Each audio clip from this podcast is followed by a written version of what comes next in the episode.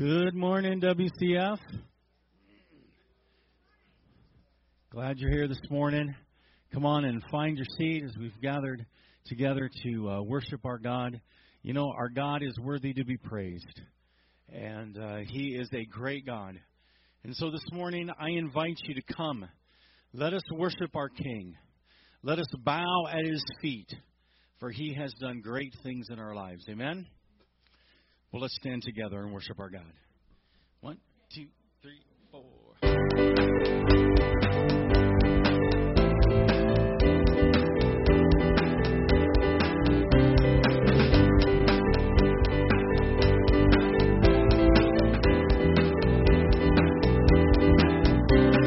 Come, let us worship our King. Come, let us bow at His feet. He has done great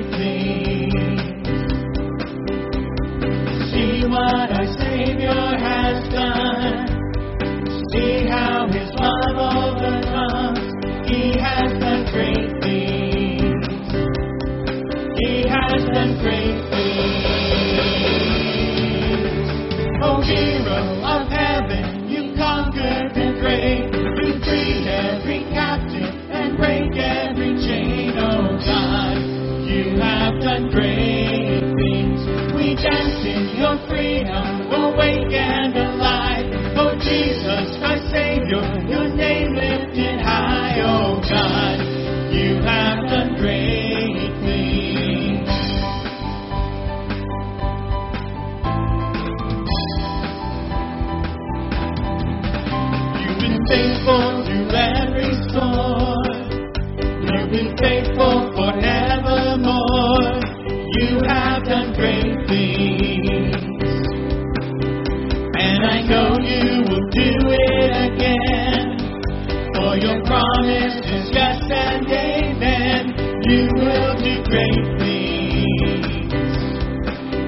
you do great things.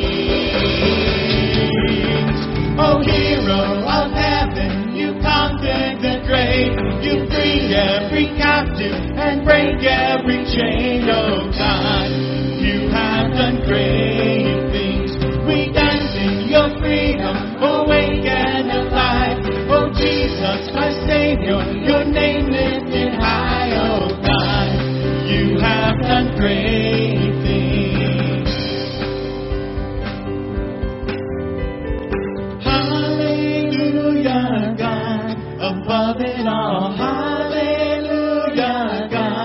unshakable. Hallelujah, you have done great things. Hallelujah, God, above it all. Hallelujah, God, unshakable. Hallelujah, you have done great things. You've done great things. Sing it out now. Hero of heaven, and break every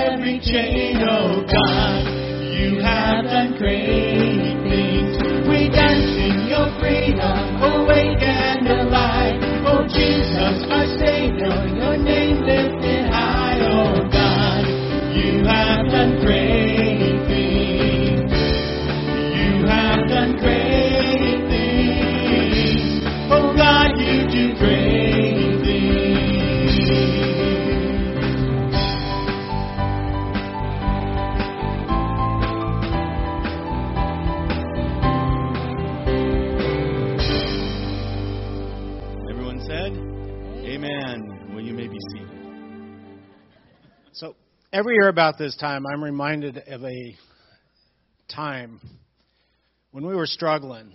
We had a teenager that was driving me crazy. You guys have never experienced this, I'm sure. And I was at wit's end, and my wife, my wisdom, told me, "Why don't you call that uh, new youth pastor we have?" It's like, well, uh, okay. So I did, and he answered. It was kind of cool. I told him what was going on, and he asked me the hardest question I've ever heard. Well, have you prayed with him? no. Well, try it. Well, we're still here. And um, a couple weekends ago, Carrie and I were able to, to witness a wedding for that same child, so we made it through that. Anyway, this month we get an opportunity to, to appreciate our pastors. Appreciate Pastor Tom and all he does. He's been dealing with a with a foot that would drive me crazy. Pastor Cary has to deal with me, which got to drive him crazy. anyway, today, this morning, we'd like to to give you a little gift. Come on up here, Cary. You have anything you want to say? Okay. So, yeah, Pastor Mike is, is, he's out doing his pastor thing at the moment, so we'll have a chance to appreciate him in a little bit. So, second service. So, um, let's pray real quick. Okay, Father, thank you, thank you for these men that so diligently give their life for us to be your arms, your heart, your voice when we need you. Father, they sacrifice so much, and we appreciate them so much. It's not much, but hopefully this thank you will at least give them a cup of coffee and a smile. So, Lord, bless these men and their families. I ask this in Jesus' name. Amen. Amen. Move forward with uh, worshiping God. God, I thank you. I thank you for your provisions that you've given to us. And, and whether we're packing a shoebox or we're handing out candy on, on Halloween, Lord, we know that we need to be missional and, and serving you and making disciples and sharing the gospel. Lord, empower us to do that by your Spirit, that you would call us into service, that we would give of ourselves towards others for the kingdom of God. Lord, I thank you and praise you for the work that you're doing with Pete and Charity, and we pray for their protection, but mostly we also pray for the protection of the people that they minister with and the the battles that are going on and the riots that are happening. And we think of Israel. God, even as we look today, it is, it is such a hotbed of, of conflict. Lord, we would ask that you would bring peace to Jerusalem, peace to Israel. But we know that that will only come when you come, Lord Jesus, the peacemaker. We thank you that we can see the end of the story we know that you will come. But till then, so many people are suffering. So we pray for our brothers and sisters that are there, and we pray that you would bring an end to this by your presence. This morning, Lord, we sit in this place, this house of worship, and we want to worship you with the first fruits of that which you've given to us, this offering. God, may you use these, these resources that we give back to you for your kingdom's purpose for your honor and for your glory. May you receive them from hearts that are, are hilariously giving to the needs of others. We thank you and we praise you. In Jesus' name, amen.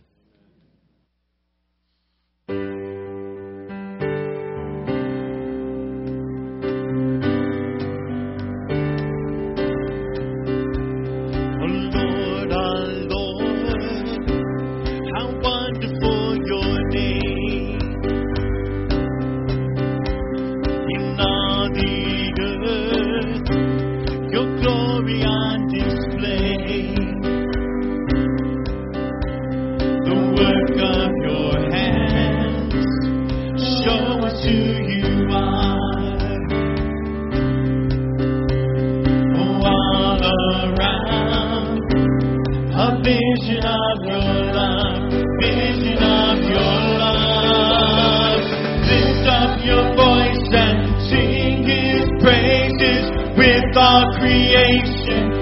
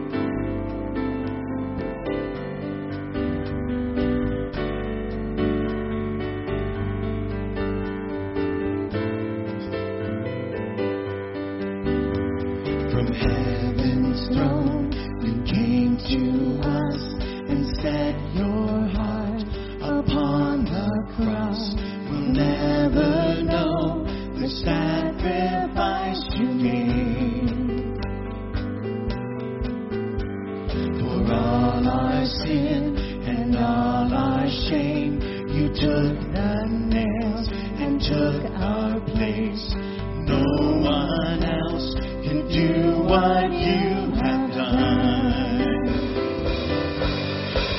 name is higher, one name is strong.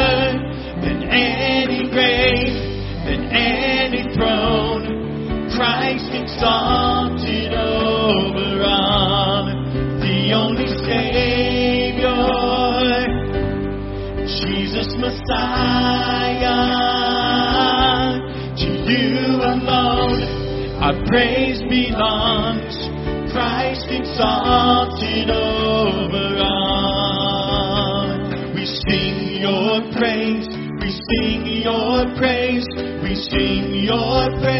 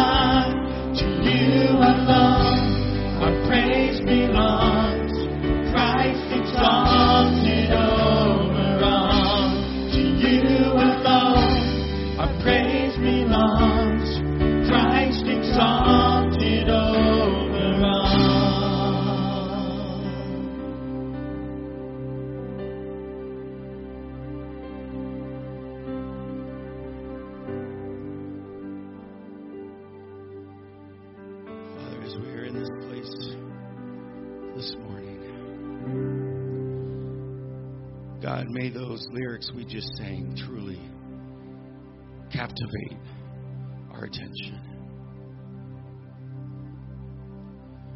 That your name and only your name, Lord Jesus, is higher, is stronger. You've already proved that it's stronger than any grave because the grave could not hold you. Your name is greater than any throne, for you are the King of kings and Lord of lords. Jesus Christ, the Anointed One, you are exalted over all. May we never forget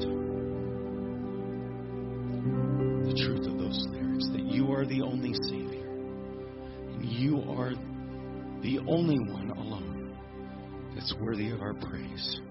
It doesn't matter what circumstances of life look like, what's going on on the other side of the globe. You are King. And your purposes will be fulfilled. I encourage you to sing that again from the depths of your being. One name is higher. One name is stronger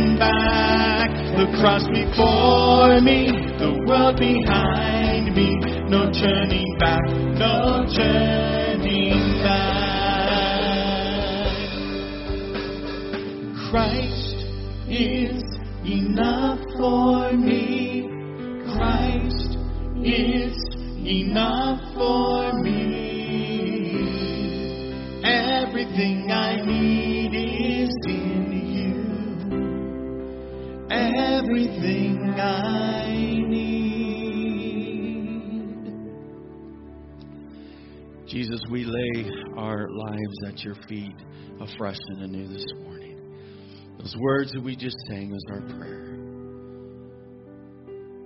That Jesus, you and you alone are God. You and you are alone are everything that we need. And as we daily put our faith in you, then we know you're going to take care of us. You're never going to leave us. And that you will always be our Savior, our Lord, and our God.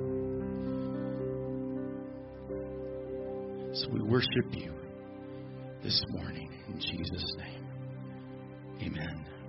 You may be seated. Well, we're in uh, Joshua 22 this morning, so if you would open up your Bibles there. And we're going to be taking a look at this narrative of the land of Israel coming to a place of, of being settled by God's people. And here in chapter 22, we're going to see something that I think is relevant for us all. And the relevance is the dangers of making assumptions. How many of you guys have ever made an assumption before? Yep, y'all. How many of you ever made an assumption and found out it was wrong? Uh huh. We make assumptions all the time. Most of the time, when we make assumptions, we we're making those assumptions based on on what we know. But there's a real danger in making false assumptions because I can tell you this: a false assumption will lead to error 100% of the time. When you start out with a false assumption that is already false, and you start traveling down that road, it's an unsubstantiated assumption based on not having all the facts. And so you move forward and you make an action or you commit an action based on not having all the all the facts and you're going down this road that's based on, a falsehood. And I want to give you an example. For example, if I was to go to the top of the church building right here, get all the way up on the top, right out here in front, stand on the edge and say, I assume that I could fly and jump. Now, would that be a false assumption? Sure, it would. Because I know I can't fly, I don't have the power to fly. When would I realize that my assumption is false? when I launch off the building and I fall and then kersplat within that. We usually don't find out that our assumption is false until disaster strikes, until until the, the facts come and prove it as being false. One of the greatest threats to human relationships is people making false assumptions about other people. Would you agree with that? We make an assumption, it's a false assumption, unsubstantiated. Um, we think about all of these, and as I was studying, I came across a quote from Henry, Henry Winkler, which I thought was interesting.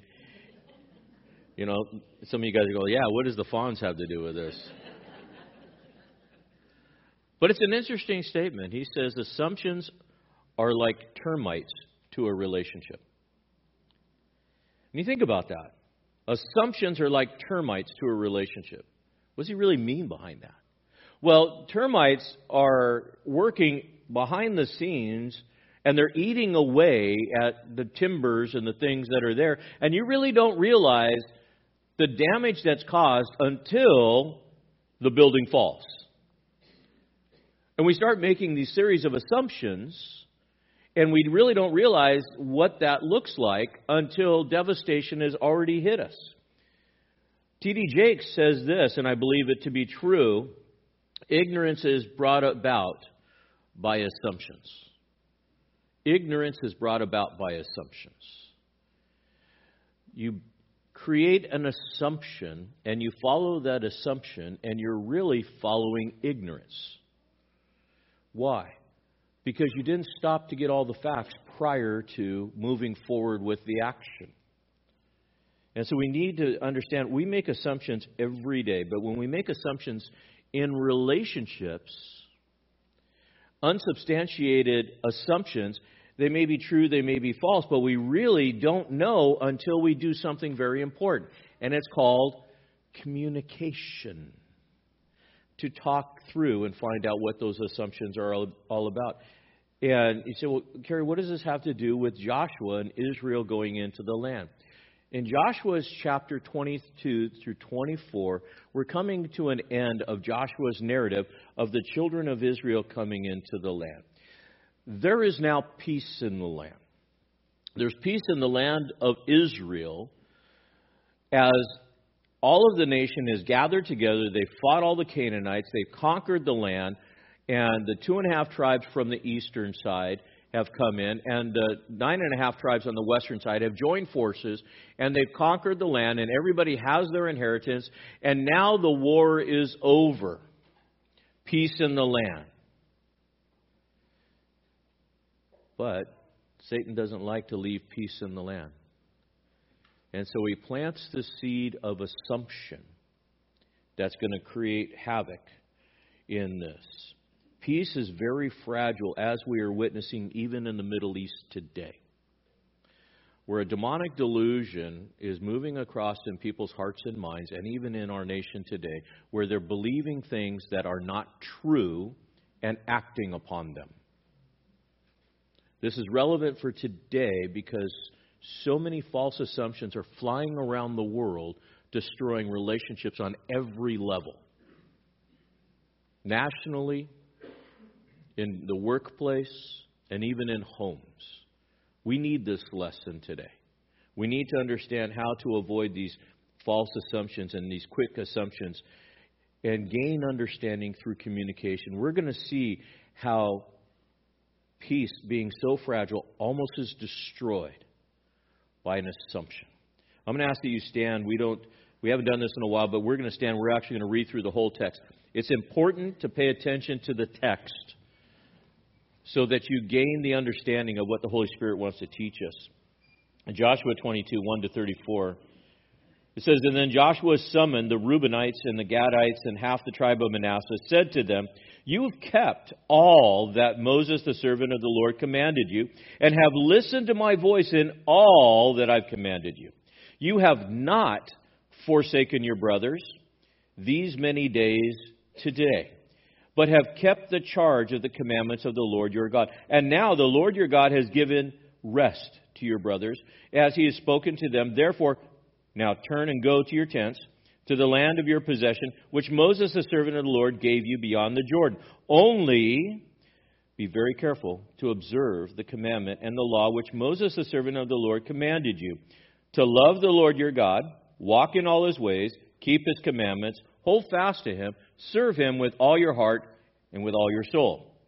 Joshua blessed them and then sent them away, and they went to their tents. Now, to one and a half tribes of Manasseh, Moses had given the possession in Bashan, and but to the other half, Joshua gave a possession among the brothers westward beyond the Jordan. So when Joshua sent them away to their tents, he blessed them, and he said to them, Return to your tents with great riches and very much livestock, with silver, gold, bronze, iron, and with very many clothes. Divide the spoil among uh, of your enemies with your brothers.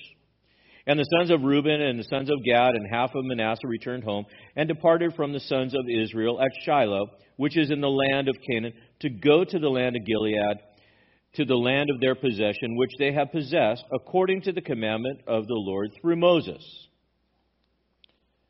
Now, when they had come to the region of the Jordan, which is in the land of Canaan. The sons of Reuben, sons of Gad, and half Manasseh built an altar there by the Jordan, a large altar in appearance. And the sons of Israel heard it and said, Behold, the sons of Reuben and the sons of Gad and half the tribe of Manasseh have built an altar in the frontier land of Canaan and in the region of Jordan on the side belonging to the sons of Israel.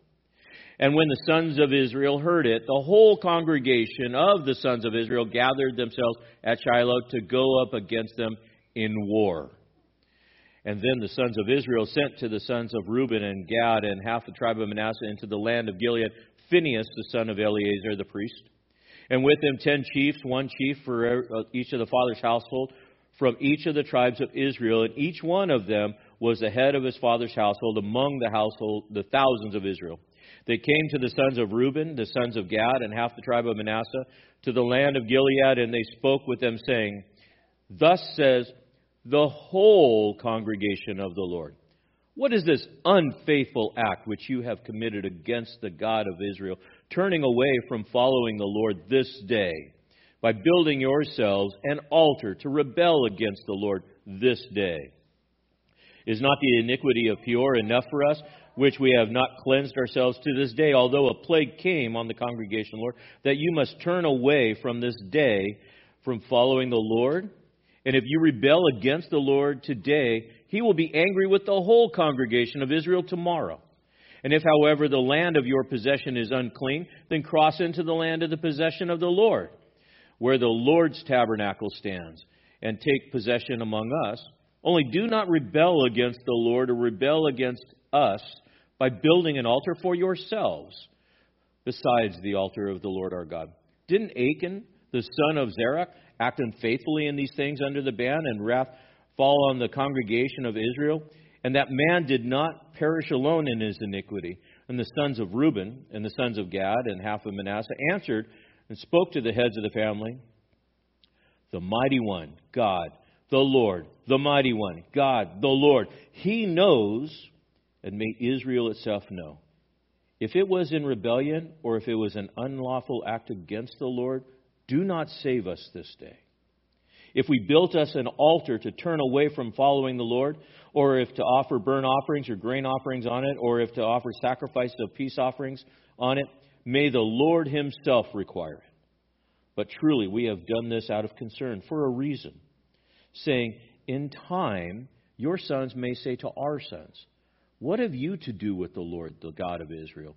For the Lord has made the Jordan a border between us and you your sons of Reuben and sons of Gad, and you have no portion in the Lord. Your sons may make our sons stop fearing the Lord. Therefore, we said, let us build an altar, not for burnt offerings or sacrifice. Rather, it'll be a witness between us and you, between our generations after us, that we are able, we are to perform the service of the Lord before Him with our burnt offerings, with our sacrifices, with our peace offerings so that your sons will not say to our sons in time to come, You have no portion in the Lord. Therefore, we said, It shall also come about if they say this to us or to our generations in time to come, then we shall say, See the copy of the altar of the Lord, which our fathers made, not for burnt offering or for sacrifice, rather it is a witness between us and you. Far be it from us that we should rebel against the Lord and turn away from following the Lord this day by building an altar for burnt offerings or grain offerings or sacrifice besides the altar of the Lord our God, which is before his tabernacle. So when Phinehas the priest and the leaders of the congregation, even the heads of the families of Israel who were with him, heard the words which the sons of Reuben, sons of Gad, and sons of Manasseh spoke, it pleased them. And Phinehas the son of Eleazar the priest said to the sons of Reuben, to the sons of Gad, and to the sons of Manasseh, Today we know that the Lord is in our midst, because you have not committed this unfaithful act against the Lord. Now you have delivered the sons of Israel from the hands of the Lord. And then Phinehas the son of Eleazar and the leaders returned from the sons of Reuben and the sons of Gad and from the Gilead to the land of Canaan, to the sons of Israel, brought back word to them. And the word pleased the sons of Israel, and the sons of Israel blessed God, and they did not speak of going up against them in war to destroy the land in which the sons of Reuben and the sons of Gad were living. The sons of Reuben and the sons of Gad called the altar witness, for they said, It is a witness between us that the Lord is God. May God bless the reading of His word. You can be seated. What strikes you in that narrative? For me, it was the danger of making a false assumption. It is imperative, it is imperative that we slow down in our process of, of judging one another and not getting to this place where we make an assumption based on what we see and what we perceive as being true because you may be wrong within this. We make assumptions all the time. One of the first things that we find in the first part of this passage is the setup that Israel wanted to live in peace. They were seeking to live in peace. God had given the land and given a mandate destroy all the Canaanites and get them out because of their idolatry and their unpeaceful lifestyle. Now they're in peace. One of the things that I think that is super important is to understand how this all works together. And, and I got a couple of maps and illustrations that I want to share with you so that it'll, because I'm going to use the term Eastern and Western tribes.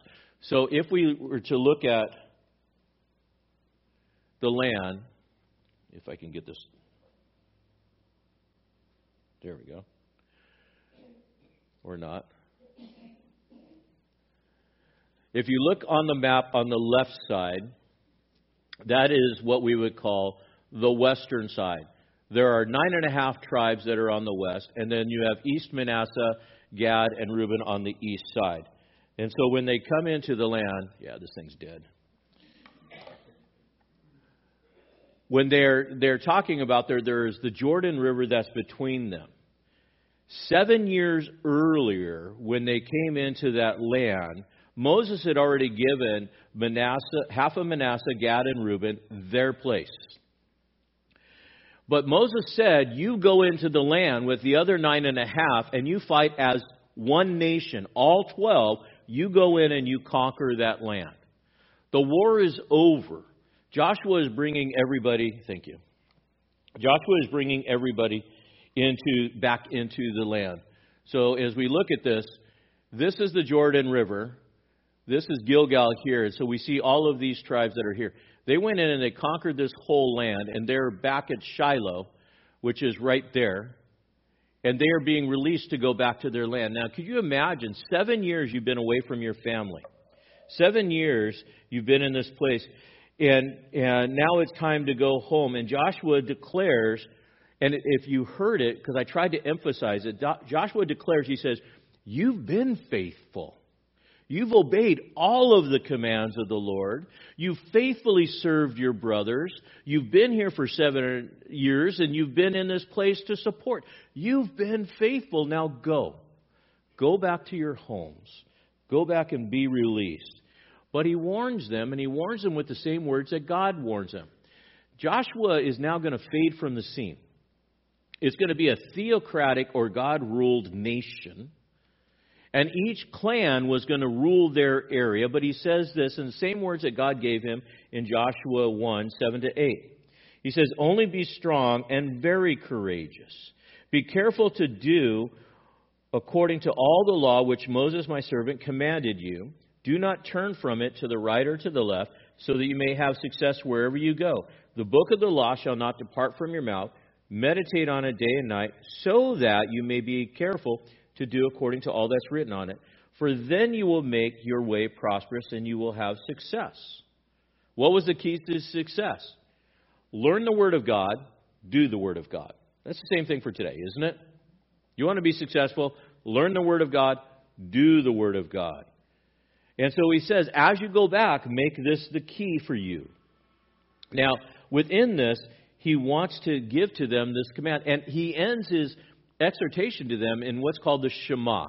Have you ever heard of the Shema? It's, it's really the marching orders for the nation of Israel. In Deuteronomy 6, 4 to 6, it says, Hear, O Israel, the Lord is our God, the Lord is one. You shall love the Lord your God with all your heart, with all your soul, with all your might. These words which I'm commanding you today shall be in your heart.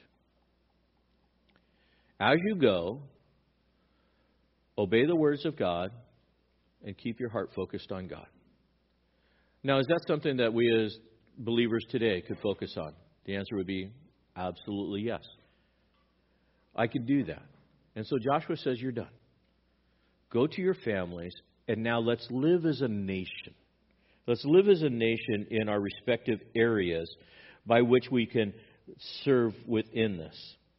And so Joshua then gives them a blessing of peace, verses 6 through 9.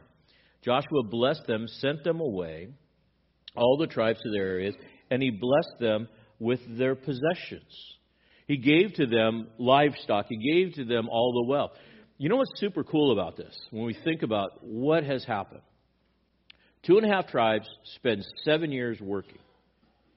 But previous to that, the nine and a half tribes that hadn't got their land helped the eastern tribes get their land, and they got the loot, the, bount, the, the, all the bounty and all the things from the Moabites. So the nine and a half tribes shared in the wealth on the eastern side, and now the two and a half tribes will share in the wealth from the western side, and everything's even. And it's all time for them to go back. And so Joshua blesses them.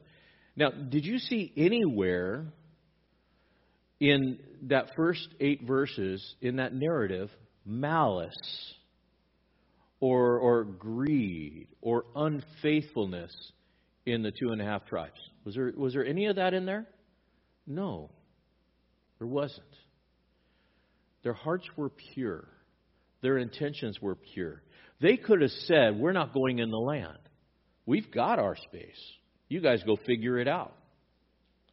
But they said, no, we're going to obey God and we're not going to rebel against God and we're going to obey His word.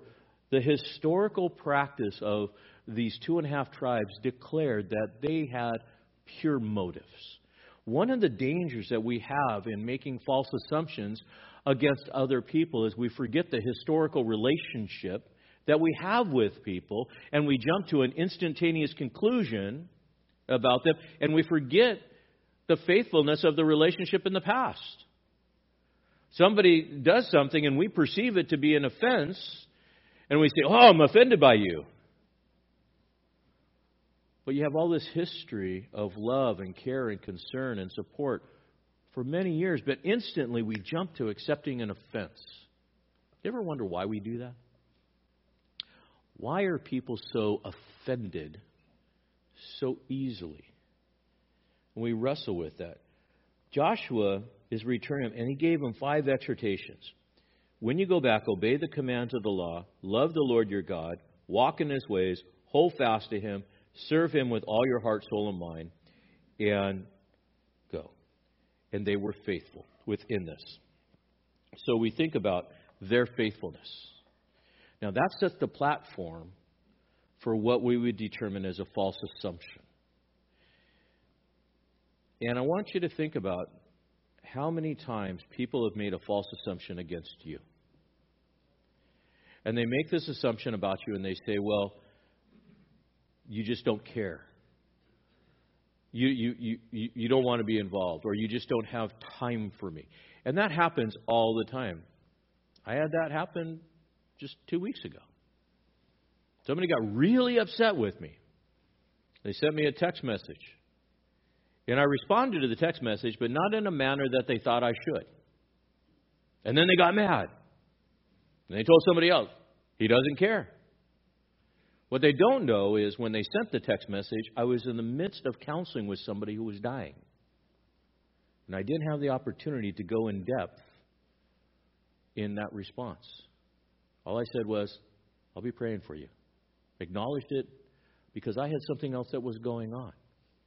You never know what is going on behind the scenes. I hate text messages.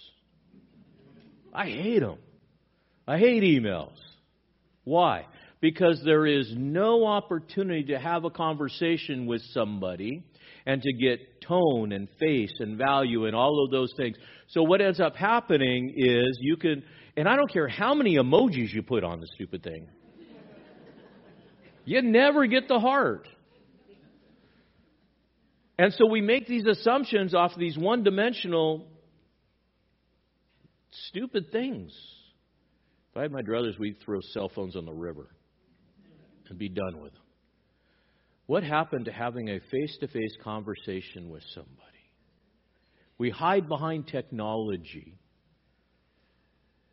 And then we end up creating these false assumptions. And we forget the history behind the relationship. These two and a half tribes have been faithful for seven years. They've left their kids, their family, their land, and all of this to support their brothers to get into the land. And now, reasonably, it's time for them to go home and be with their family. That is the, the, the backdrop to this text that we see is going on.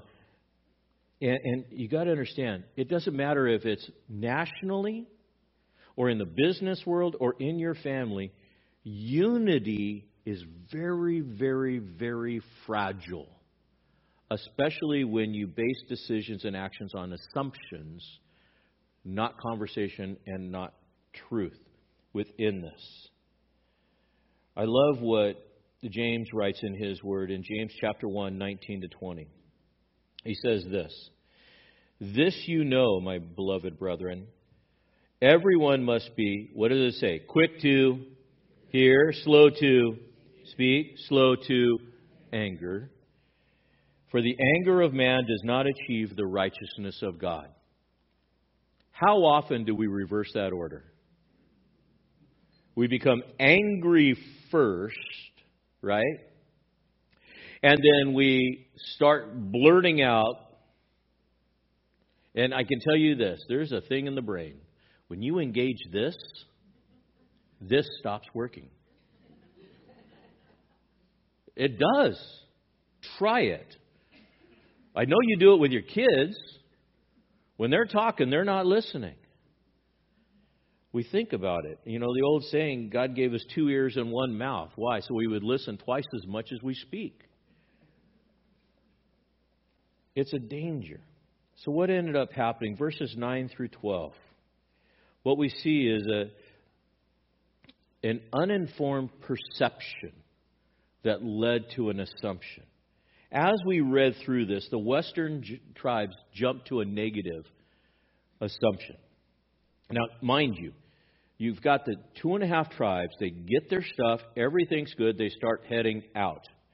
As they're going out, they're going to this place called Gilgal. And Gilgal is right across from the Jordan River. We studied this a while back. Modern Gilgal's here, Jericho's here, and this is Camp Gilgal. So we don't know exactly where the altar is. It's in this region somewhere. As they're coming across, they'll cross the Jordan River over to the eastern side within this. But they're going to build an altar somewhere in that region. We don't know where that altar is, but I'll give you an idea of different kinds of altars that are there. It wouldn't have been an altar like this or a small altar like this. This would have been more like the altar that Abraham would have offered Isaac upon. It would have been any stone on the top of Mount Moriah, which I believe to be on the Dome of the Spirits that's on the Temple Mount. That's a study for another time. But we know that there was different kind of altars that they had. It most likely would have been a tiered stone altar like this. This altar would have been more like in the Temple Mount, where it would have been solid bronze, but it would have been large. Now the text tells us that it was very large, super large. It was visible from a distance. When we go to Israel, Lord willing, in March, one of the places we go to is Mount Nebo on the top of Mount Nebo, it overlooks this valley. You can see the city of Jericho from the top of Mount Nebo. This, this altar would have been large enough from the top of Mount Nebo to see from there. It was huge that was in this place. But the problem is the sons of Israel heard. Did they see it? They heard. That tells you how did they hear it? By rumor that the sons that these two and a half tribes had built this altar. Now, if you carefully read the text, something else is interesting. The fragility of unity had already been broken because they identify themselves as the sons of Israel versus those other guys that live on the other side of the Jordan. Did you pick that up? We, the sons of Israel that live in Canaan land, God's promised land, have a problem with you other guys who built an altar, and you never should build an altar there. And so, without investigation, they said, We're going to go to war. Now, they just got done fighting and taking the land. They're going to go to war against who? Their brothers within this. And again, we think about this, this false assumption, and where does it come from? It comes from believing the worst about somebody rather than believing the best.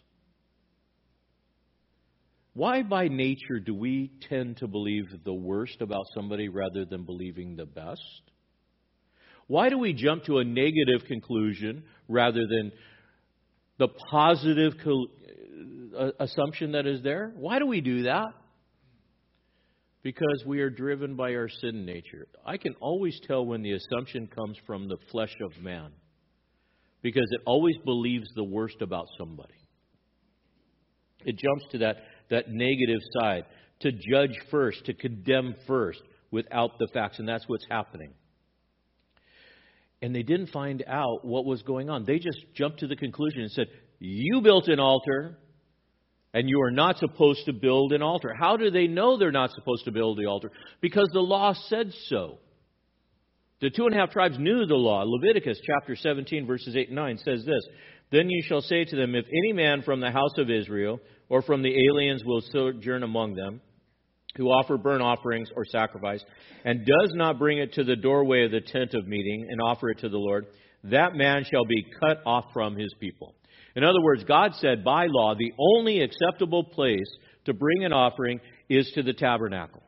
And anybody that tries to do it anywhere else shall be cut off. Why? Because they're creating their own form of worship. They're worshiping possibly another God. One of the greatest threats to the nation of Israel was idolatry. Creating a subset of, of, of worship of Yahweh. And God says, You will not violate that law. If they do that, cut them off.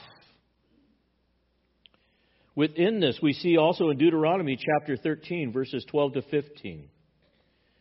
It says this If you hear in one of your cities which the Lord your God is giving you to live in, anyone saying that some worthless men have gone out from among you and have seduced the inhabitants of their cities, saying, Let us go and serve other gods whom you've not known, note, then you shall investigate and search out the inquiry thoroughly. If it's true and the matter is established and an abomination has been done among you, you shall surely strike the inhabitants of that city with the edge of the sword utterly destroying it and all that's in it, and its cattle with the edge of the sword. In other words, God says it's capital punishment.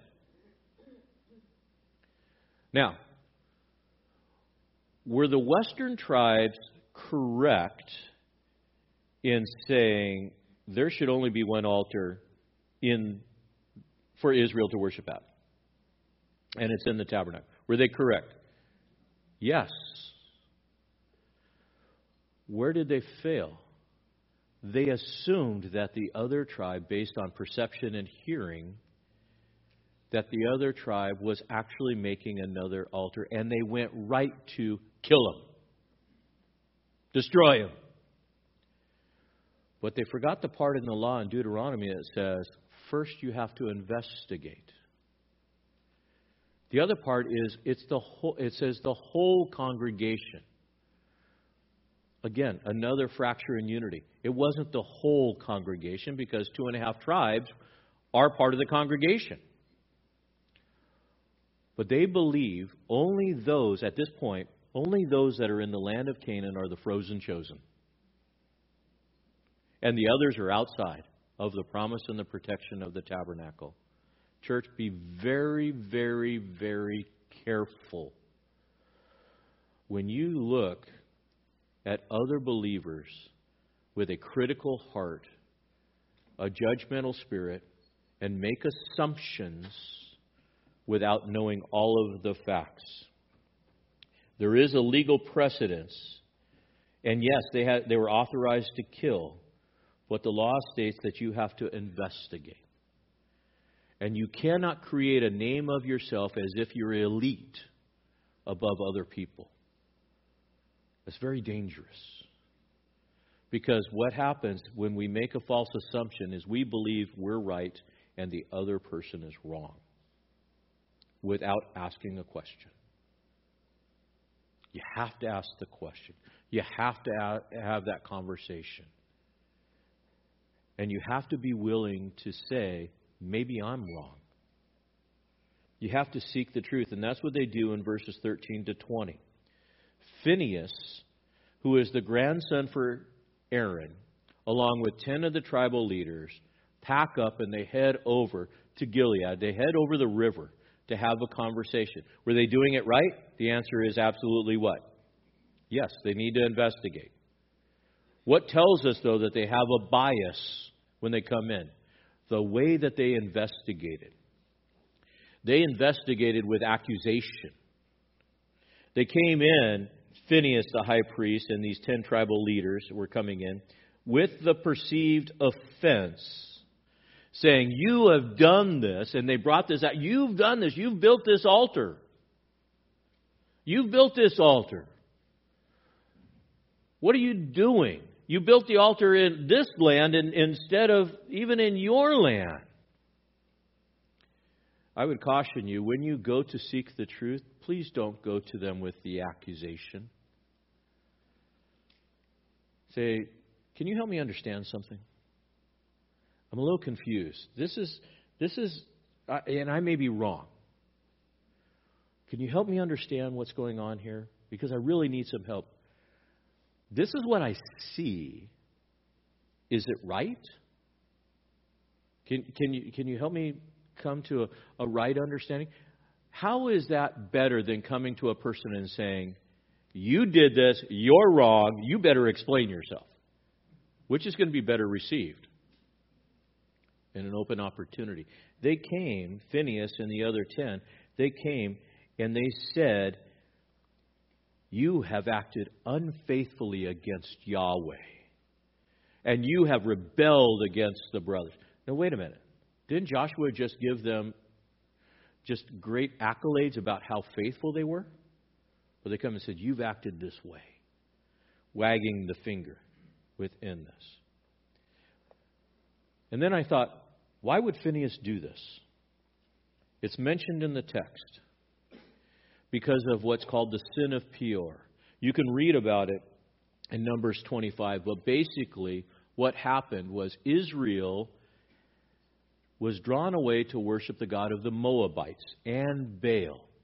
And God was offended because all of Israel was worshiping the idols, and he caused a plague, and 24,000 people died in that plague. And in order to stave off the plague, Phinehas is the one that stopped it because when a man and a woman came in to be able to worship, he ran a spear through both of them and killed them. Stopped the plague. And Phinehas was, according to a modern psychological word, triggered. He says, Oh, I'm not doing this again. You've brought judgment against the whole nation by doing this. And he jumped to this conclusion within this. The second assumption that was wrong, he says, You built the altar in Canaan land because your land is too corrupt to be able to worship God, and so you put it over here. If your land is too corrupt for you to live in, and you feel you need to come over to the Canaan land to be able to worship, then give up your inheritance, move back in with all the other tribes, and everything will be okay. What happens when we make false assumptions? What happens is we do this. We try to create an answer or solution without asking the questions first. What should he have done? Can you help us understand why you built the altar? Very simple. We see that you built an altar. Can you help us understand why? Instead of trying to insert opinion and presupposition into this. Thirdly, he says, You were just as unfaithful as Achan, who stole from God. And you're going to bring God's wrath upon all of us. So he brings out these three accusations. He brings about this assumption. He's confronting them. And, and keep in mind, you got Reuben, Gad, and half of Manasseh, their tribal leaders there, and they're hearing this and they're going, wait, wait, wait, time out. Let me explain. And they bring out the explanation in verses 21 to 29. They provide the facts. First, they cry out. And if you notice how they cry out in these verses, they cry out to the name of God. They state and repeat multiple times the name of God, the mighty one, God, the Lord, the mighty one, God, the Lord. He knows in this.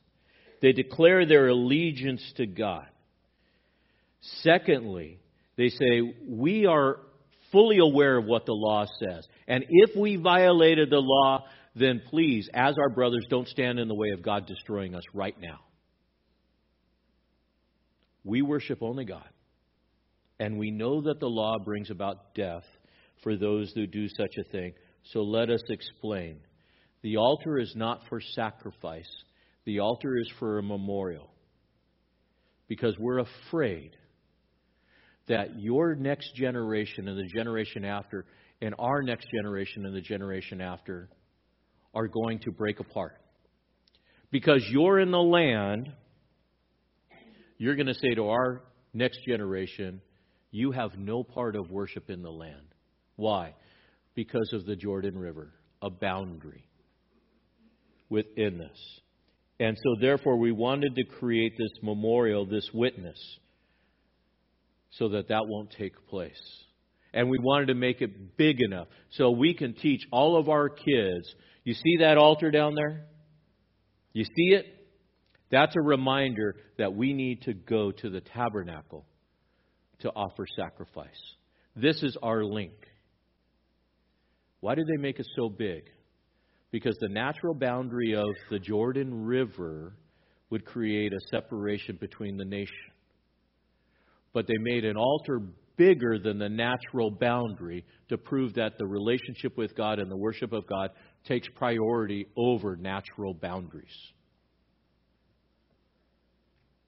So they explained it. This is not to create another place to worship. This is so that we will teach our next generation to be unified, to worship together, that we are part of the same, same nation within them. And Phinehas accepted that. The ten accepted that.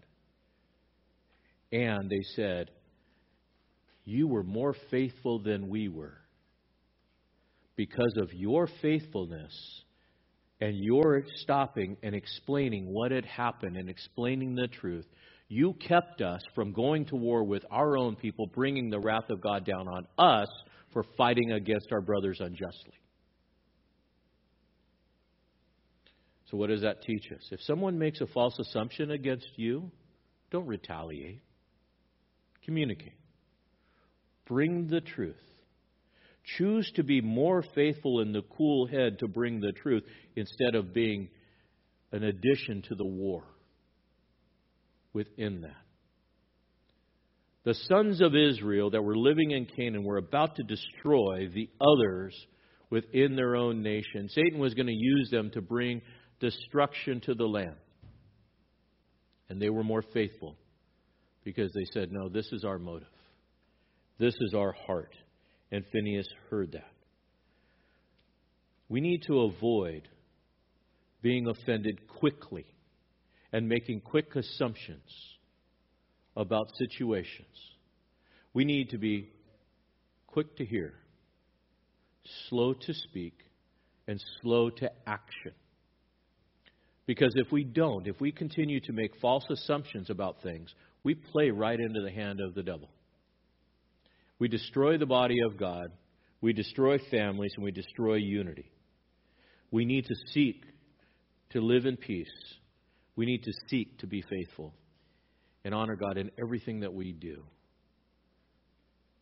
We need to be in that place that, that we can say to God, God, search me, know me, find if there's any wicked way in me before we go try to find any wicked way in anybody else. That's imperative. And we need to avoid these quick assumptions. I hope this lesson rings true in your heart, and this will help help you navigate some difficult relationships. Let's pray. God, I thank you. I thank you that you give to us this example that was lived out so long ago in the nation of Israel, but it's applicable today. God, I even think of what's going on in the, in the land of Israel today. And how many false assumptions are being made between those of Israel and those of Palestine and those of the world and all of these things, and how the media plays into these narratives, and we buy into it. May we stop and seek peace. The Lord our God, He is one. And may we serve Him in spirit and in truth. And bring peace to conflict, bring truth to light, and avoid being part of the devil's schemes and bringing destruction. I pray, God, that you would bring a peace that passes all understanding to our hearts and mind even now. In Jesus' name, amen. We bow our